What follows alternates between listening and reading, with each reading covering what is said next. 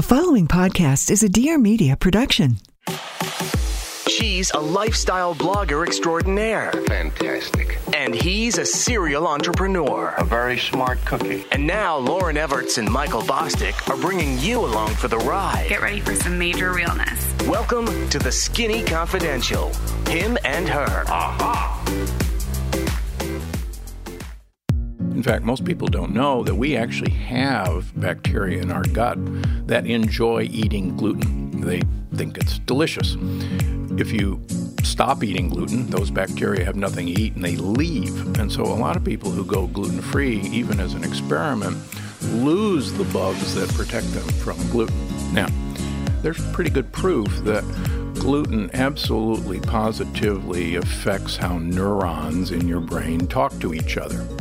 Welcome back, everybody. Welcome back to the Skinny Confidential Him and Her show. If you are new to the show, thank you for joining. That clip was from our guest of the show today, Dr. Stephen Gundry. Dr. Gundry is an author of the New York Times bestselling book, The Plant Paradox, and a cardiac surgeon and medical researcher. On this episode, we discuss how our bacteria can control our behavior and bodies, the plant paradox, and how vegetables could be hurting us, gluten allergies, gut health, weight loss, and human diet evolution.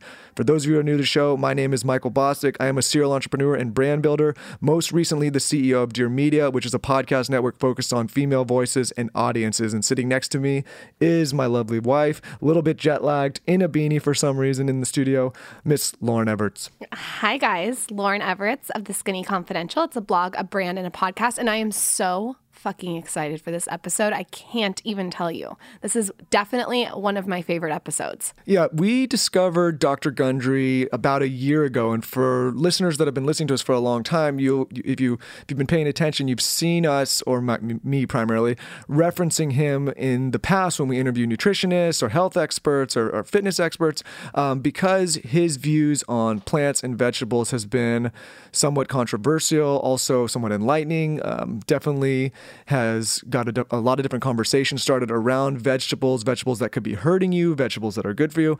And in this interview, we really dive into it with him because he has a lot to say about the topic of vegetables and how they could be affecting our diet. And I feel like this is so fitting because we just got off a plane from Europe and uh, I couldn't believe when I lifted my shirt up today to check out my stomach and it was flat. I ate so much pizza, so much pasta, so much bread, so much Berliners, just uh, like stuffed my face. And we get into why my stomach was flat. Whereas if I go to New York for five days, I gain literally seven pounds. So that, that's really, really interesting. We also talk about intermittent fasting, which a lot of you have been asking me about. And I think having a doctor on here to talk about it is super interesting. And then we also get into specifics on why you need olive oil. And he gives brands and all the details for you guys. I learned about why I need to incorporate more cruciferous. I don't know how to say that word. Cruciferous. Okay, let's not name our firstborn that. Uh, vegetables into my diet and whether or not I should be juicing or doing smoothies. I learned specifics on intermittent fasting, and we even talked about wine and champagne.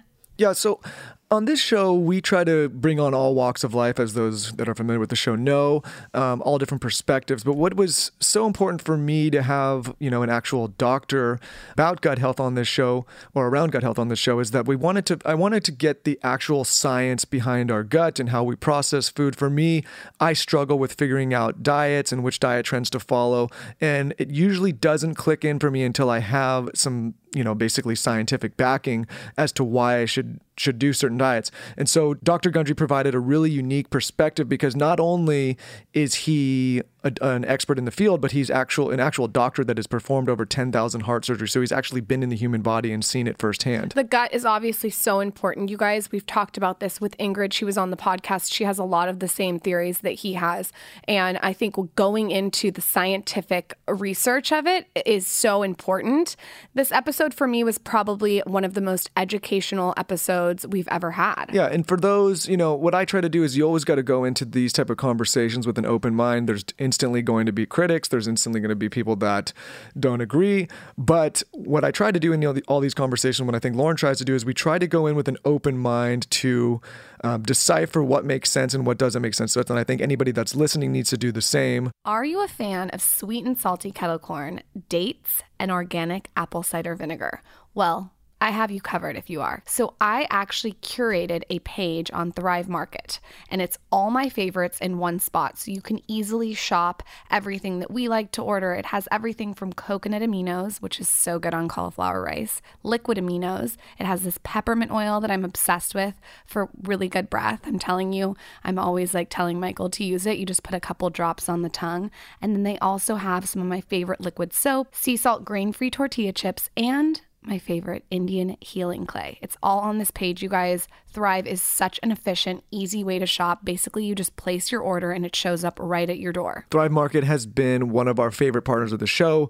They have so many different categories that you can shop by, whether you're paleo, vegan, gluten free. They make it all easy and they source all of the best products, 25 to 50% below retail. It really is the most efficient way to do your grocery shopping with all of us in our busy schedules. Efficiency is the key, and Thrive has you covered. We use it on a weekly basis.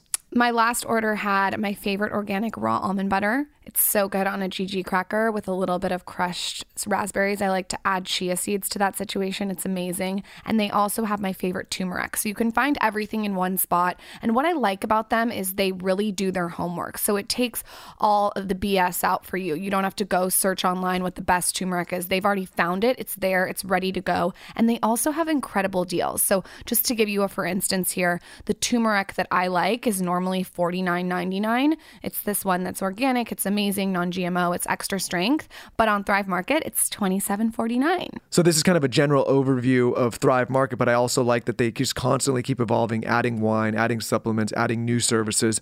It really is your one-stop shop, and I feel like they're just taking over. And like I said, it's 25 to 50% below retail, delivered straight to your door. If you go to thrivemarket.com slash skinny and sign up, you get 25% off your first order and free shipping, and it'll immediately take you to our favorites page. Lauryn and I have curated a whole page with all of the items that we get off of Thrive. So check that out. If you're a podcast listener and you don't have Thrive Market on your doorstep weekly, what are you doing? I'm telling you, guys, stop with the grocery store, just order Thrive Market. So again, that's thrivemarket.com slash skinny for 25% off your first order and free shipping with items that are 25 to 50% below retail. So enjoy Thrive Market. Great products, great service, and we love them as a partner. Enjoy. Who is Dr. Stephen Gundry? Dr. Gundry is an author of the New York Times best-selling book, The Plant Paradox, and a cardiac surgeon. He's also a medical researcher. He's performed over 10,000 heart surgeries and is the former head of the cardiothoracic surgery at Loma Linda University.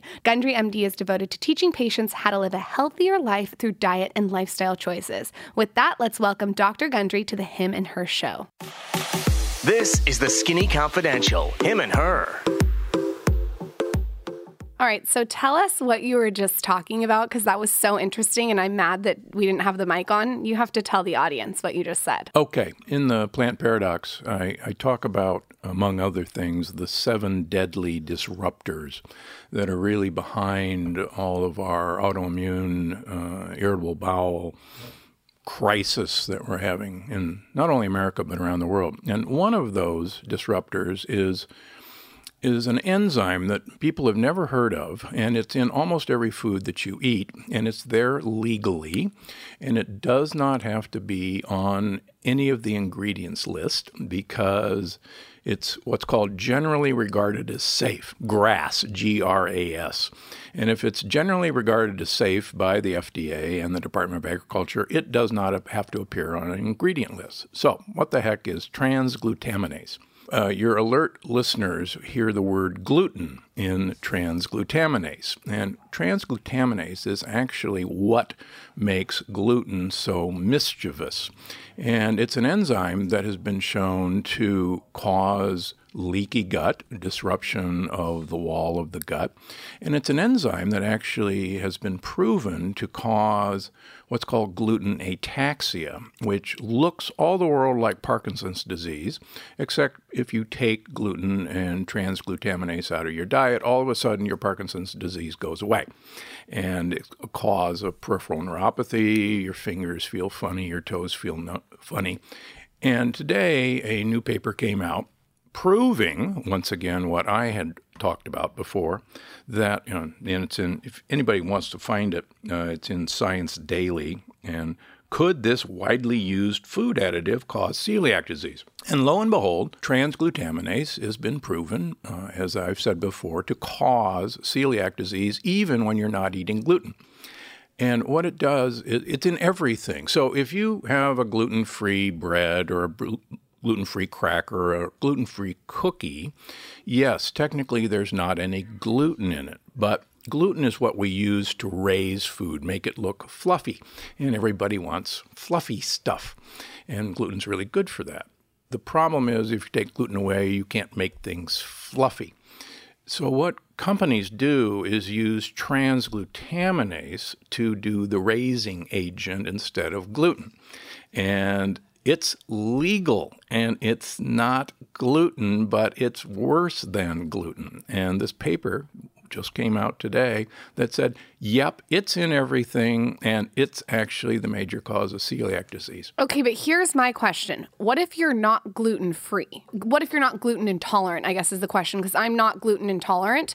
Is it still okay if someone like me eats gluten or would you advise against it? First of all, how do you know that you're not gluten intolerant? This is what I want to get into with you. Well, I've had my blood tested and nothing's ever yeah. come up. What part of your blood has been tested looking for gluten intolerance. Oh shit, I don't know that. Okay. Well, see, here's here's the thing, Dr. Gundry. So, listeners that have listened to this show for a while uh, may be excited to hear this interview because I've actually I read your book a while ago and I've referenced you a couple of times in your studies with past guests. We've had a lot of health experts or nutritionists on this show, and I've said, you know, what do you think of the plant paradox?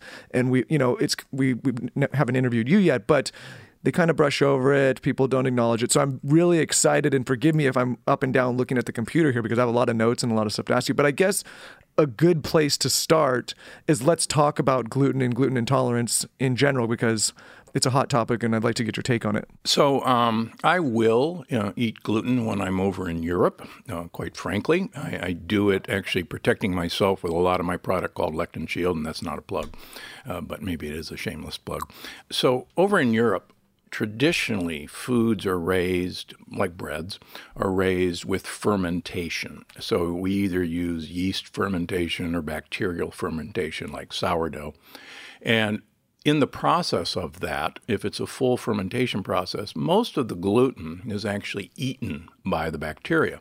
In fact most people don't know that we actually have bacteria in our gut that enjoy eating gluten. They think it's delicious. If you stop eating gluten, those bacteria have nothing to eat and they leave. And so a lot of people who go gluten free, even as an experiment, lose the bugs that protect them from gluten. Now, I just uh, had Dr. David Perlmutter on my podcast, uh, Dr. Gundry podcast, uh, a couple weeks ago, because his book is the fifth anniversary of Grain Brain.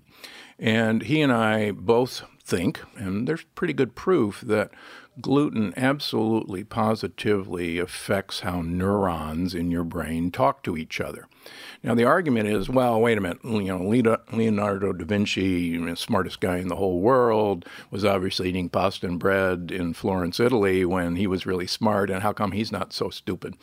Well, everybody's got a different tolerance to gluten, and particularly over in Europe, in traditional bread raising, that gluten was actively destroyed by the process of making these things into bread or raising things. That isn't happening in the United States. In the United States, beginning in the 1950s, Americans wanted consistent, fluffy bread that didn't have lots of holes in it. And in fact, Wonder Bread, uh, which I was raised on, was the original way we had bread. And it wasn't raised with fermentation, it wasn't raised with uh, any yeast or any bacteria. It was actually raised with transglutaminase. And that's actually how most breads are now raised in the United States. They're not traditionally raised. And so gluten is never destroyed by bacterial fermentation. So, long winded answer. Uh, if you go to Europe, you're probably safer in eating those foods. And I have a lot of patients who originally came from Europe who are here in LA and they had horrible IBS or horrible autoimmune diseases. And we got them, you know, in remission or cured, whichever word you want to use. They then went back to Europe and they ate their traditional foods. They ate their traditional breads. They ate their traditional yogurts. They said, Wow, I'm cured. I can now eat this stuff again. And they come back to the United States and, they can't. They can't. And they call up and say, What the heck? You know, I thought I was cured. You know, I, I'm supposed to be able to eat. No, you're back in the United States. Okay, guys. So basically, in business, fitness, and health, everyone's setting goals for themselves, especially with the new year, and planning ahead to get to their achievements. But when it comes to relationships, I feel like no one's treating it the same way. People don't take as much time to plan the outcome of their relationship, plan the intimacy of their relationship. I just texted Lauryn this morning and I said, hey, let's get back on that date night schedule. Let's pick a night each week and go somewhere. Like planning it out how you would plan, the, you know, the future success of a business or your fitness goals or your brand the same thing should go in a relationship. A hundred percent. It's a new year, and so many people are like, "I'm gonna, I'm gonna lose weight. I'm gonna stop drinking. I'm gonna read more. I'm gonna meditate more." But what about I'm gonna have sex more? I feel like sex. Maybe sometimes it needs to be on the calendar. You know, maybe that isn't the most sexiest thing, but it's important to make it a priority. I second that. I think that everybody should be planning more sex, especially you, Lauryn. I think you should be planning more sex with uh, me. I'm on it, and uh, how I'm doing that is with Woo. Okay, Woo. It needs to be in the bedroom. It needs to be in everyone's bedroom. It really, really makes sex better. We were on vacation, and we actually ran out. we were we were basically off. it was a weeks. tragedy. It was it was a tragedy. I'm not even joking you. I almost made the Woo team ship me some in Gstaad in Switzerland. it's that good, guys. Try it. Let us know what you think. I think you're going to love it. All you have to do is go to woomoreplay.com and use a checkout code him and her and you get 20% off. I'm just telling you you should probably buy two bottles though cuz you're going to go through one very very quickly. And for those of you that get a little squeamish when it comes to lubricant, especially an all natural lubricant, we always like to say it's not necessary, but it makes everything better. And I've had so many testimonials from male friends that say, wait a minute, I didn't think that we needed this, but now that we have this, I can't live without this. So even if you get it for your boyfriend, girlfriend for alone time, it's a it's a gift that keeps on giving. It is the gift that keeps on giving. And guys, organic, all natural, little stevia for taste, and a little beeswax for grip, and even some vanilla essential oils for smell. Have fun. Let us know what you think. So go to woomoreplay.com and enter promo code skinny or him and her at checkout for 25% off your order and free shipping. That's woomoreplay.com, promo code skinny or him and her. Yes, we have two promo codes because we roll like that for 25% off your order and free shipping. Enjoy, enjoy, enjoy. I have to say something though, really quick off that. We actually just got back from Europe last night. And normally when I go You on- guys look pretty good for that. Oh, thank you. And Looks can be deceiving. It looks can be deceiving. and normally when I get back from somewhere like New York for two weeks, I notice I'm fluffy. And today I went in into the bathroom. I ate pizza, pasta. We drank. We we lived it up. Mm-hmm. And I raised my shirt in the mirror today, and I could tell that I had dr- dry muscle still. Like I I wasn't puffy and bloated. And we literally ate pizza and and what are those things called that we got every day? Berliners Berliners are like these little donuts with these little donuts every single day. It, is that does that have something to do with? Am I crazy that I'm not bloated when I get back from Europe for two weeks after stuffing my face? No, that's exactly what we're talking about. There, you know, there's a famous book a few years ago, "Why French Women Don't Get Fat," I love that book. and you know, it's actually written by an America who, American who lived in France, and she noted that, in fact, these things didn't happen over there, even though they're eating all these terrible things. And there's there's two factors there, and I think this is a big sound of alarm. Number one, they raise you know breads and things and pizzas with traditional fermentation practices. So you're actually destroying or really inhibiting gluten. Number two, up until this year, there was no Roundup in Europe. There was, it was not legal. Roundup is glyphosate, made by dear old Monsanto, who's now owned by Bayer. Roundup was declared legal by the European Commission this past year because Bayer is the largest pharmaceutical company in the world and is based in Europe. And of course, they paid off everybody. So now Roundup is legal in Europe. So we're going to see a change in ingredients. You're going to see a change. And Everywhere. everywhere. Even uh, in like the little tiny villages in Tuscany. So here's the other deal with the little tiny villages in Tuscany. I go out and meet with farmers, I go out and meet with winemakers. And I noticed over the last couple of years that uh, their fields of wheat are actually very short. And I went, that's interesting. This is short wheat. Short wheat is a genetic change that the United States introduced to agriculture about 15 years ago for ease in harvesting. And it did not exist in Europe, but I noticed it in Tuscany. And I was walking the field, and they said, oh, yeah, you know, we get this from America. The other thing that's really scary, um, as you know, I, I have a home in Montecito, and we have a, a recent place that opened uh, with a Italian chef, and he makes pizza. And I said, I went to meet him. I said, you know, what do you, where do you get your uh, flour from? He says, oh, you know, we get it from Italy, and it's super fine, blah blah blah. And I said, oh, this is great. And he said, well, not so fast. And I said, how come? He said, well, Italy can't produce enough wheat to meet demand. So Italy actually imports American wheat to Italy, grinds it, and then sends it back as Italian flour. I give up. Yeah. oh my God. Now, the important thing for that, and everybody who's listening really needs to know this almost all of our corn, our wheat, our soybeans, our canola, our oats are sprayed with Roundup, glyphosate, to harvest them. So they don't have to be GMO to have Roundup. Roundup is now used as what's called a desiccant. It kills the plant, and quite frankly, dead plants are easier to harvest. And industrial agriculture, you want to have your million dollar harvesting machine at a field on a particular day, and it wants to be dry, so you spray the whole field with Roundup. Now, that Roundup is not washed off. There's not some little guy washing off all the grains. They're fed to all of our animals. They go into all of our cereals, all of our breads, all of our cookies, all of our crackers. It does not have to appear on the label. so let's let's let's now go way back. Let's and, and I talk briefly on this, but I'm not an expert like yourself. Let's talk about human evolution and how our diets have evolved over time, right? Because I Yep. think that has a lot to do with how we process food and, and grains and all these things. Can you can you speak on that, particularly originating in places like Asia, Africa, Europe, and then how it's changed in the United States? Because we're a relatively young agricultural country compared to the rest of the world. Right. Yeah. We're, I mean, we, quite frankly, we started off as uh, tree dwelling apes 40 million years ago.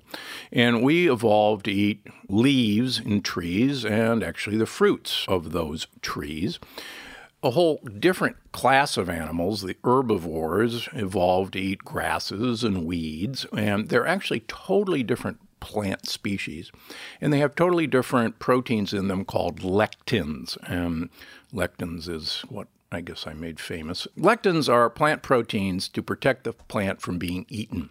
As strange as it may seem, plants do not want to be eaten. But they didn't start out that way, correct? Or Well, yeah, plants uh, actually needed no defense system because they were originally here on Earth all along. Um, they were here about 360 million years ago, and there were no predators. Now, insects arrived about 60, 80 million years later, and insects were the first plant predator. Now, plants had a problem because they couldn't run, they couldn't hide, they couldn't fight, but they're chemists looking outside your window, and those plants are turning sunlight into matter, and we haven't figured out how to do that yet. So they chemically w- produce warfare against us by a- number of mechanisms, but one of those are called lectins. And lectins are sticky proteins. They're designed to stick to sugar molecules. They stick to the sugar molecules that line our gut, they stick to sugar molecules that line our joints, blood vessels.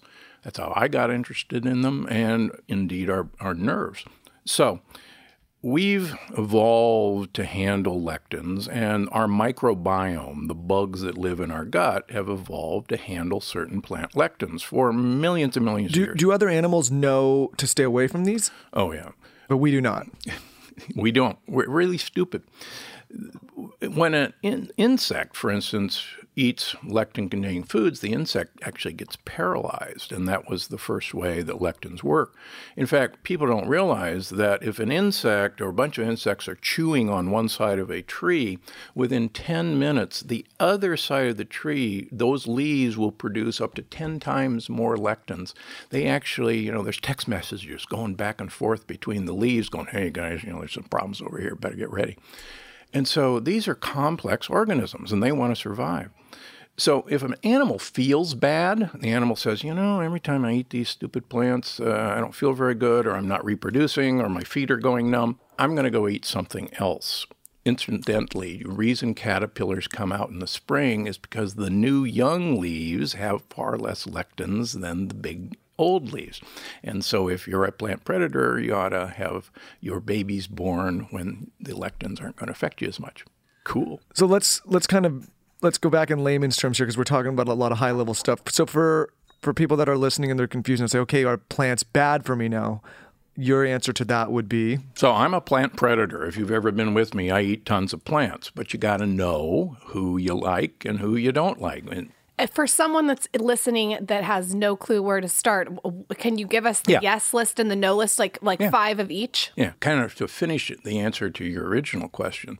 None of us, us, our ancestors, ate a grain or a bean until 10,000 years ago when agriculture started. The reason we didn't is because the lectins in grains and beans are so lethal without cooking and preparing them properly that it'll kill you. For instance, ricin, the white powder that we kill people with, is the lectin of the castor bean, and only a couple molecules of it will kill you. So, we're all originally from Africa, and we have never been exposed, for instance, to grains and beans until 10,000 years ago, and that's a, a blink in evolution. What's even worse that most people don't realize is that up until 500 years ago, when Columbian trade started, Christopher Columbus, we had never been exposed to a plant from North or South America. And all of us in America are either from Europe, Asia, or Africa. Even Native Americans are actually from Asia, and they're not native either. Sorry, guys. And so none of us were exposed to American or South American plant compounds until 100 years ago. So some of our favorite foods, like peanuts, like cashews, like quinoa, like squashes, like tomatoes, peppers, eggplant, chia seeds. chia seeds. I can't tell you the number of women who have autoimmune disease that a chia seed is one of their big provokers. What about flaxseed? Flax seeds are great. So why? Okay. It turns out the plant has a strategy. If it encases its seed in a a hard shell that you cannot digest, it wants you to eat that seed because you will eat those seeds and you won't chew most of them and they will go through your intestines intact and you will poop them out someplace else with a nice generous dollop of fertilizer and it's great. It's a chance for reproduction for that plant. Exactly. The plant wants you to do that. Believe it or not, that's why the plant wants you to eat its fruit because the seed, like an apple seed, is impermeable to digestion. So it wants you to eat that whole seed. One of my side hustles is selling my clothes online. I think that everyone should have a side hustle. I've been very, very outspoken about this. And I think as a woman, we are constantly either donating our clothes or giving them to friends. And I think as a woman, it's so important that when we're done with clothes that we donate them or we sell them. So how I like to sell my clothes is on Poshmark, okay? First of all, I found out about Poshmark because there was this skirt that this girl was wearing. It was like this pink floral skirt. And we were out to dinner, and I went up to her and I said, I have to know where you got this silk skirt. It was this beautiful, like long silk skirt that sort of hit the ankle, hot pink, which is totally my color, with big purple flowers on it. So unique and beautiful. And she said that she got it from this designer. I can't even remember how you pronounce the name. And I went online to buy it. And of course, it was sold out and it had been sold out for years. So, what I did is I'm a stalker and I went and Googled the skirt's name and like looked in depth on the internet to find it. Couldn't find it. One day I was shopping on Poshmark and just like looking at their bags and all their different stuff. They have like Kylie Jenner lip kits, they have Zara, they have everything. So I'm looking and I'm like, I should probably Google the designer of that skirt.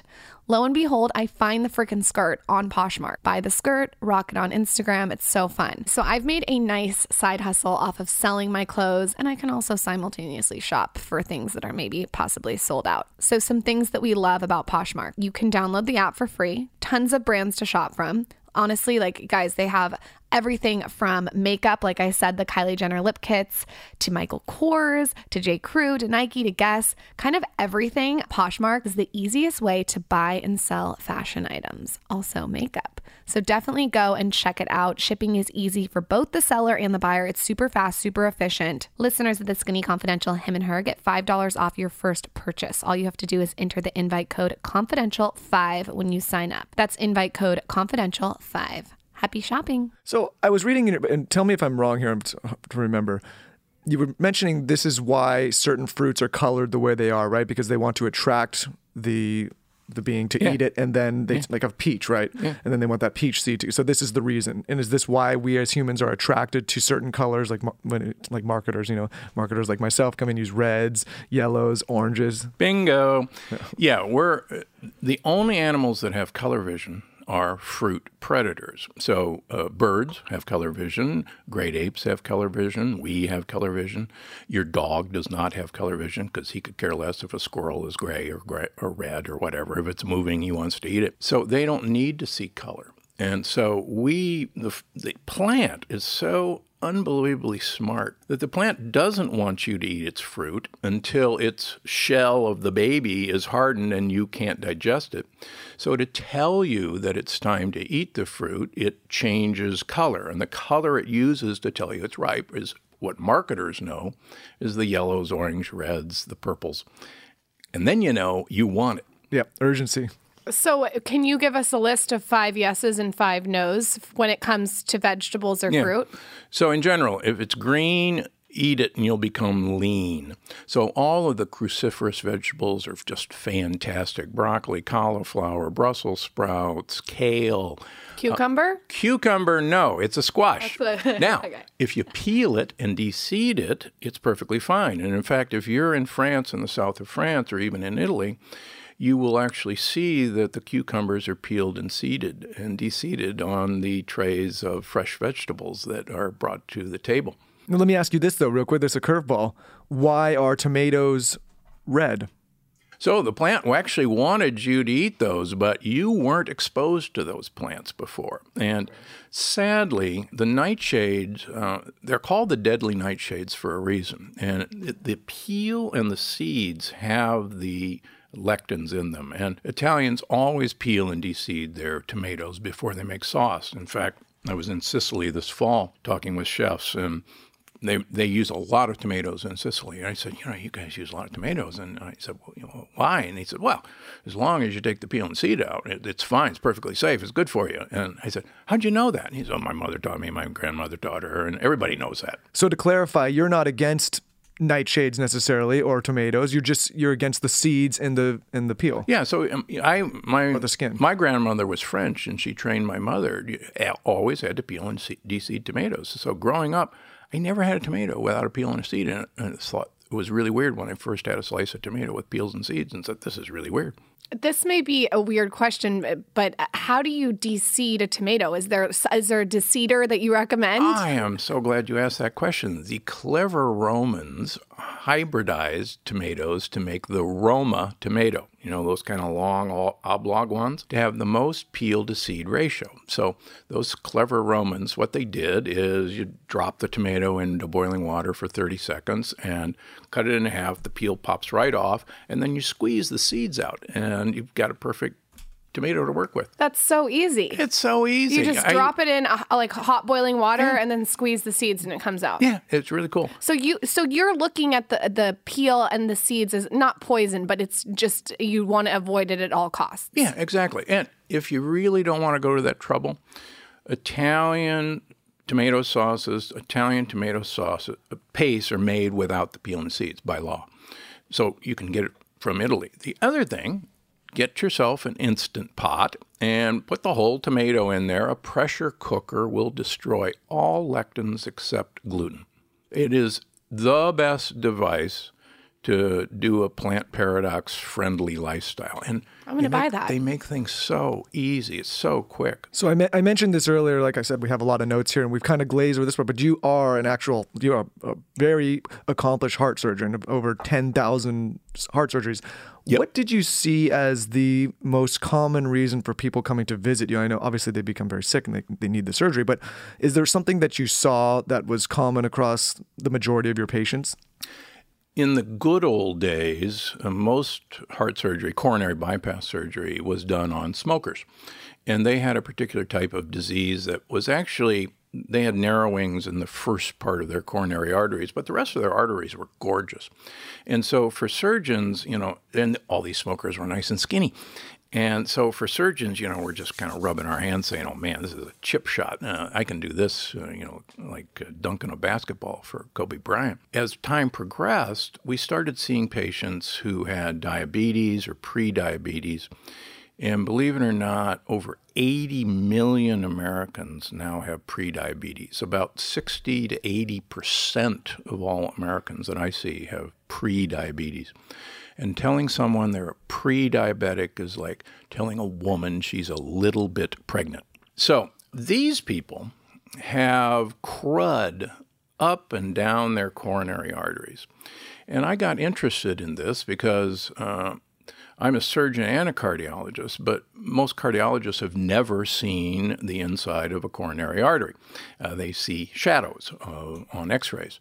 So we'd see all this crud on the inside of the coronary arteries, and this crud would look exactly like the babies that I do heart transplants on who had a immunological attack against their coronary arteries from rejection.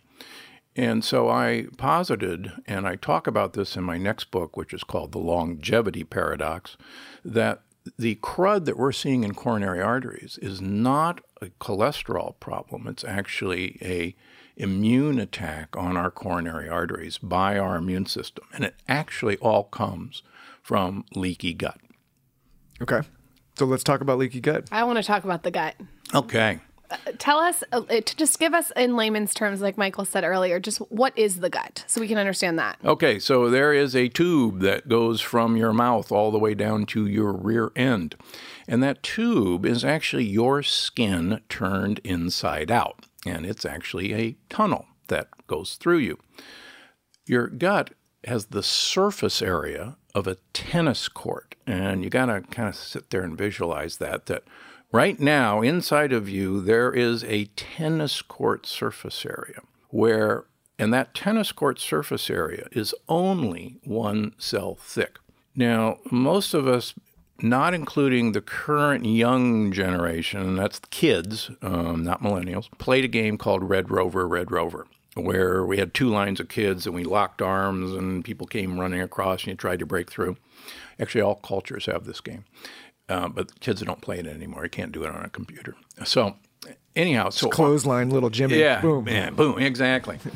so these cells that line our gut are only one cell thick, and they're held together, locked arms by what, what are called tight junctions. And so this entire barrier, this entire foot tennis court, is just one cell thick, and they're all held together with these tight junctions. Now, lectins have this really cool thing is they will attach to one of these cells to a sugar molecule and they make another chemical called zonulin and zonulin breaks these tight junctions makes them pop apart so once that happens lectins which are foreign proteins and bacteria and pieces of bacteria go through the gap uh, it's like the gap in our border now, on the other side of our border is your immune system, basically your COPS. 60% of all of our white blood cells are lined up right around the wall of our intestine. Why? Because that's where the bad guys are going to come through. And so when we get a leaky gut, and believe me, I now think that 100% of all diseases that people have are caused by a leaky gut. 100%. 100%. Haven't seen one yet that isn't caused by a leaky gut. And if you had asked me what I thought about leaky gut 15 years ago, I would have said it was pseudoscience. It was, you know, oh boy, you know, I need to have a flowing robe to talk about this.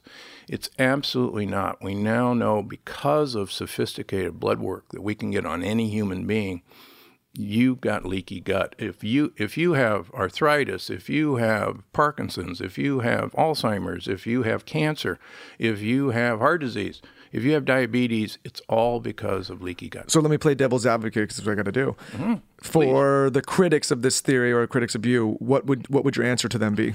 What so, they said, I don't agree with that. So I'm not saying that I don't. I'm just playing. Let me have your blood, and I'll, we'll send it off to an independent lab, and we'll look for markers of leaky gut, such as zonulin, which is this chemical that breaks these bonds anti-zonulin, anti-actin.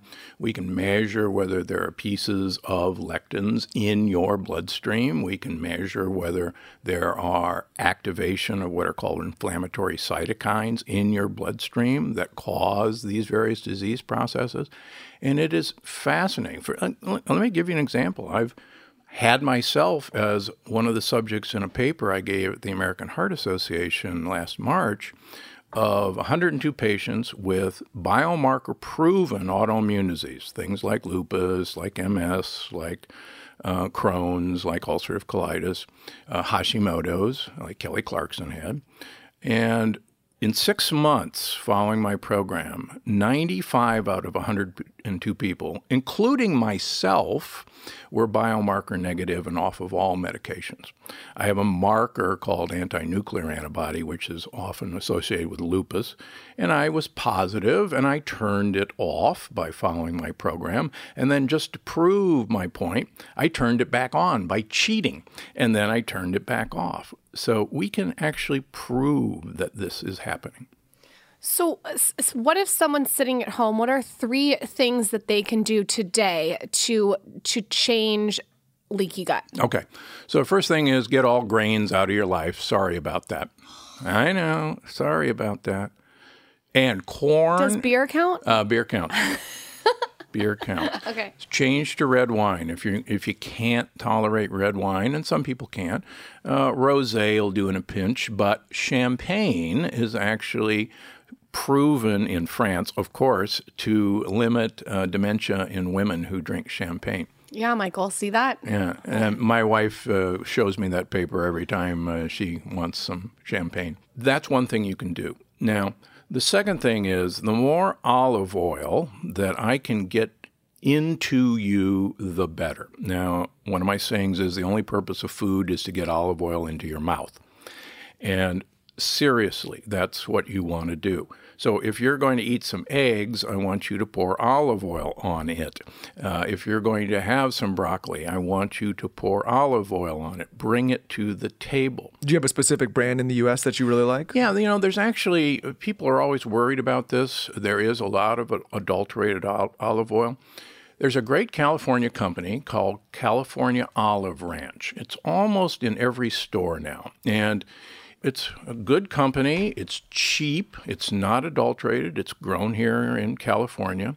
There's another great company called Bariani, uh, which I've gotten to know the owner and probably the best olive oil in the United States that you can find. The other great company is O Olive Oil, and you can see that as well. In a pinch, go to Costco.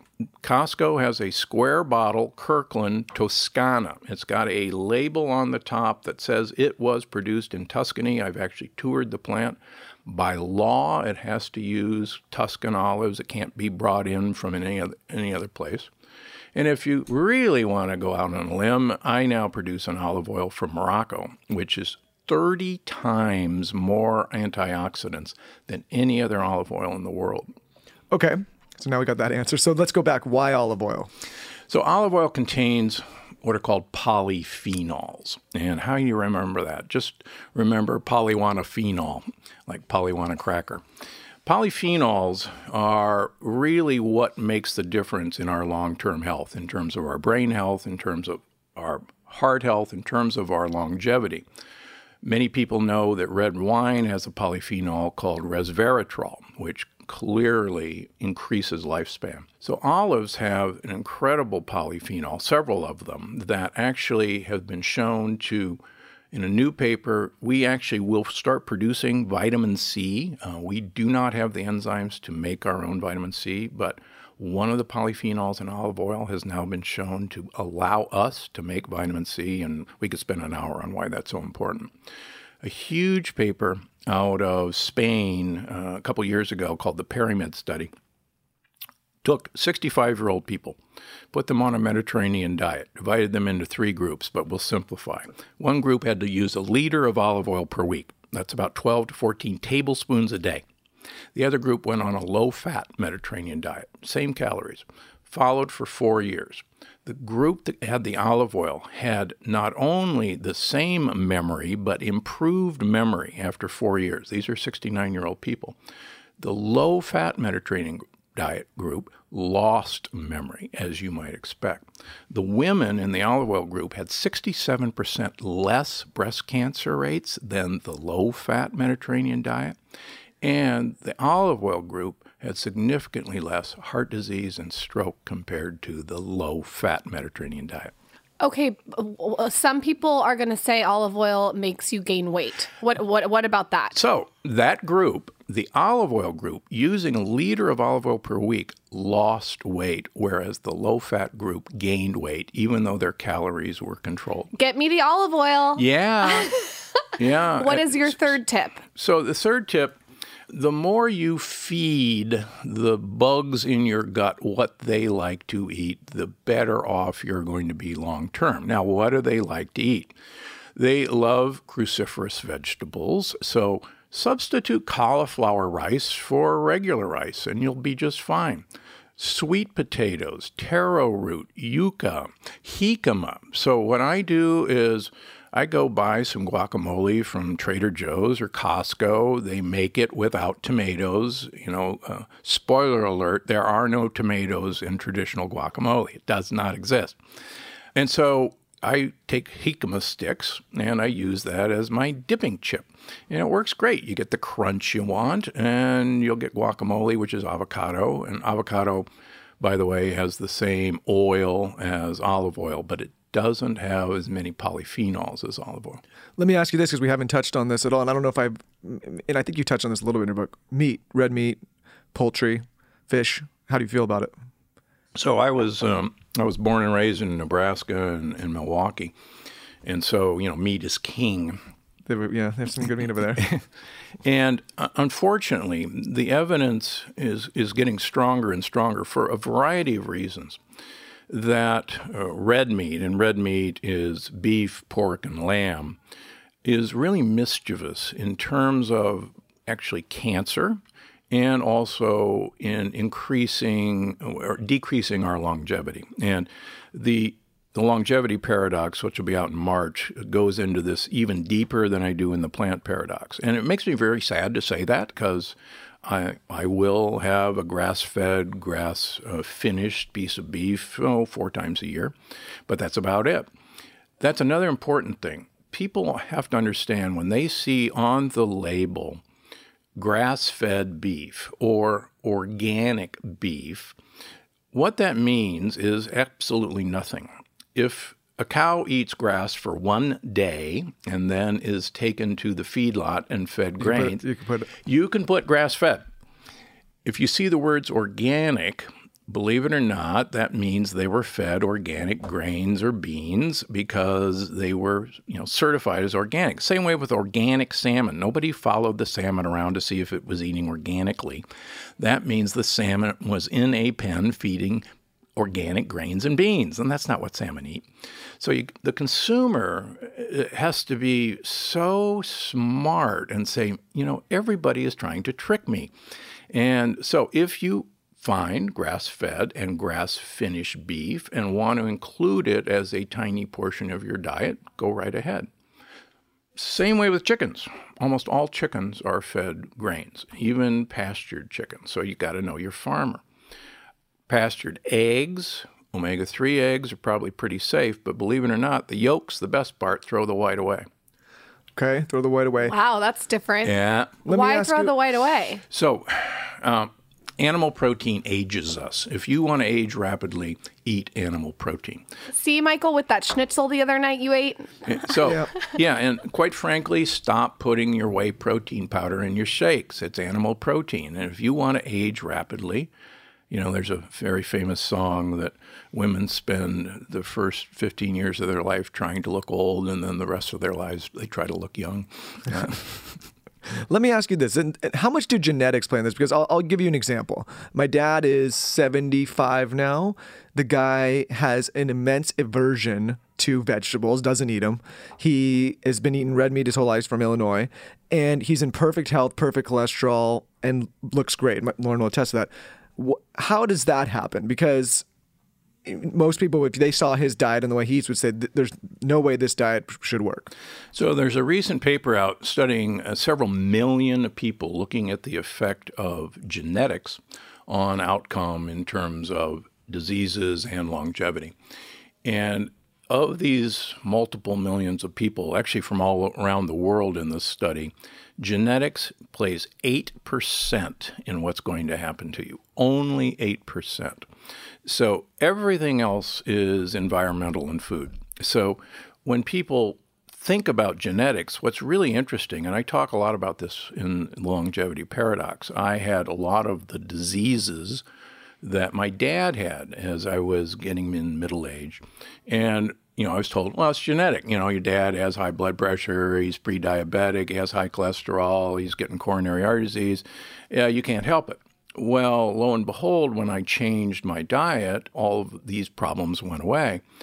So it's not the genes you're born with, but I learned to eat like my father. And so I actually carried the same microbiome as my father. And it turns out that you could take identical twins and raise them in different families, which has been done. The twins have no microbiome that look anything like each other. They have a microbiome that looks exactly like their family that they were raised with. And it turns out that college students will share microbiomes. Um, husbands and wives, if they eat alike, will share microbiomes. There's a really cool study that shows the reason we kiss and deep kiss is you actually want to have your bacteria in your mouth check out if you're compatible with the bacteria of that person you're kissing. And there is some pretty good evidence that the bacteria in our mouth actually choose who we're going to fall in love with by giving some really cool hormones to your brain. My bacteria chose you, Michael. Too so, much It's so romantic. Yeah, I, isn't, that, isn't that nice? I have kind of a plot twist question. What are your thoughts on intermittent fasting? So, I started writing about intermittent fasting over 12 years ago, and it was actually a huge chapter in my first book called Dr. Gundry's Diet Evolution. And my editor killed most of the chapter. She said, This is so crazy that people are going to th- think you're weird anyhow, but nobody's going to do this. And I said, Yeah, but you know, here's the data, here's everything. She said, No, no, I'll give you two pages. So I was actually, as far as I know, the original person who talked about intermittent fasting. And I do it. Uh, I do it kind of a weird way. Uh, from January 1st till June 1st every year during the week, I fast 22 out of 24 hours. I eat all my calories between 6 and 8 o'clock at night. So 22 out of 24 hours, I'm not eating a thing. I don't eat breakfast. I don't eat lunch. On the weekends, I eat two meals. But I do that for six months, and I've done that now for 12 years.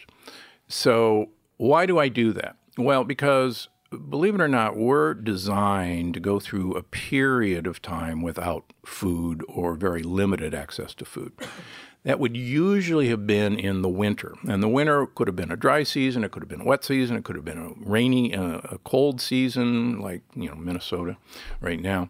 But there was always a time of less food. And we're a unique ape. We're called the fat ape for a reason we are able to store fat. And if you think about it, there really aren't any fat gorillas or chimpanzees. That big gut of a gorilla is actually a fermentation tank, but that's another story. So we have the ability to store fat. So that means we could go two, three days, months without eating. And no other great ape can do that. That's why there are no gorillas in Siberia. Um, that's allowed us to, you know, take over the world. Is this why maybe the human body's confused because it constantly feels like it's going into the winter season, so it's storing unnecessary fat? Yeah, what we do is we get triggers to actually make us store fat. And one of the triggers is perpetu- is daylight. And daylight has a lot of blue light. And blue light actually tells us to eat because during the summer there's intense blue light and a long period of blue light. And so we're actually stimulated to eat from that blue light because the winter is coming and we'd be dumb not to pack on the pounds because we can use it. And people who did that obviously survived, and so that's part of our genetic programming. The problem is now LED lights, fluorescent lights, lights on our computers, on our tablets, on our cell phone are primarily blue light. So we 24 hours a day are now exposed to blue light. And believe it or not, movie theaters have known this for years. That's why all those cre- all those uh, you know upcoming attractions, everybody all of a sudden is getting up and heading to the concession stand and bringing back you know the 14 pound tub of popcorn with the diet coke. That makes a lot of sense. And so we're we're constantly being stimulated by blue light. So here's another thing your listeners can do. There's programs on all of our phones on all of our computers to have a dim and some of them are automatic. They, they go with sundown and sun up if that's not enough, buy yourself a pair of blue blocking sunglasses. And they're they're like 10 bucks on Amazon. And some of them are really cool. You can all look like Bono and just put them on the minute you go in the house. You can still watch TV, you can still be on your tablet, you can still, you know, do anything you want, but you'll block blue light. I have to get specific with you on something. when you're fasting for 22 hours a day, are you drinking anything? Are you having tea, coffee, or just water? Yeah, I'm having, I'm actually having green and mint tea, and I have about five cups a day, and I do that to keep my iron levels low. Uh, iron ages us dramatically, and tea, green tea or black tea, will actually leach iron out of you. Is there a specific brand? Uh, I actually vary, but there's a interesting fermented green tea from China that has some very interesting anti-aging properties called Pu A T E H R P U E H R. And I have uh, that every day. Is it called Pu'er? Uh huh. Yeah.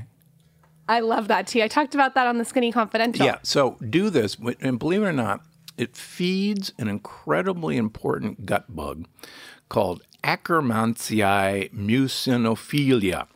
And it turns out that people who have this bug don't get diabetes, and for lack of a better word, they live forever. Okay, is there a specific brand of Pu'er tea, or can you get any just Pu'er tea from China? Get the, get the organic ones. There's Okay. several good ones. Okay, and, uh, sorry, Michael. I have one more question about intermittent fasting. Michael's going to kill me. So when you're intermittent fasting on the weekends, what time do you eat? On the weekends, so I usually, I almost never eat breakfast. Breakfast is the least important meal. Remember, breakfast means break fast. And the longer you go between the nighttime meal to the first meal of the day, the better it is for your brain, the better it is for your gut bugs, believe it or not. So I'll usually have a salad for lunch on the weekends. And when you talked about cruciferous, is that how you say it? Cruciferous. Cruciferous vegetables. Can you juice or put them in a smoothie? And what do you recommend? Yeah, so put them in a smoothie. Please do not juice your vegetables. If you do juice your vegetables, please throw the juice away.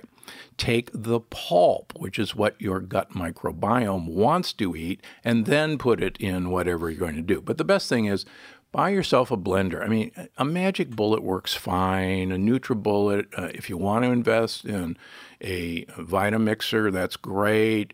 There's some other really good ones out there. Ninja makes a good one, for instance. So that's an easy way to do it. You really want the whole vegetable, not the juice. So we've covered a lot of ground here, like I knew we would, and we could keep, I we could just keep going on and on and we're limited for time here. We got to do this again sometime. But for the listeners that are out there, they're like, okay, there's been so much covered in this interview, and they're feeling overwhelmed and they're stressed on how to begin. What would your parting words be, or how would you coach somebody that came to you and said, I, I need to get started to fix my diet, but I don't quite know where to start? Okay, so on January 8th, my new book, The Plant Paradox Quick and Easy, will be released, and you can get it at anywhere you want to buy a book. We have a 30 day challenge that's going to start January 15th and end on Valentine's Day.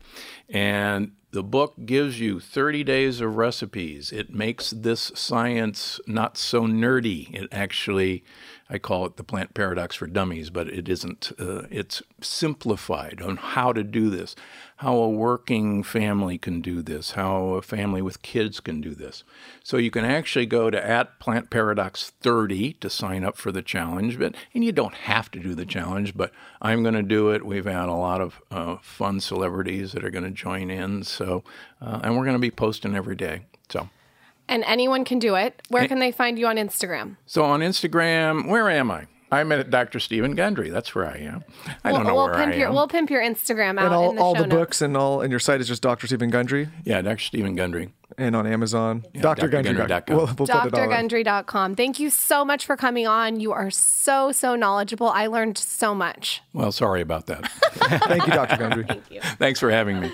As always, let's do another fun TSC giveaway. If you guys want to win the Skinny Confidential meal plan, simply tell me your favorite part of this episode on my latest Instagram. Lots of fun, healthy, very on brand recipes. Thank you guys so much for listening. Make sure you're subscribed to the podcast so you can get all the updates and you've rated and reviewed it on iTunes. See you next week.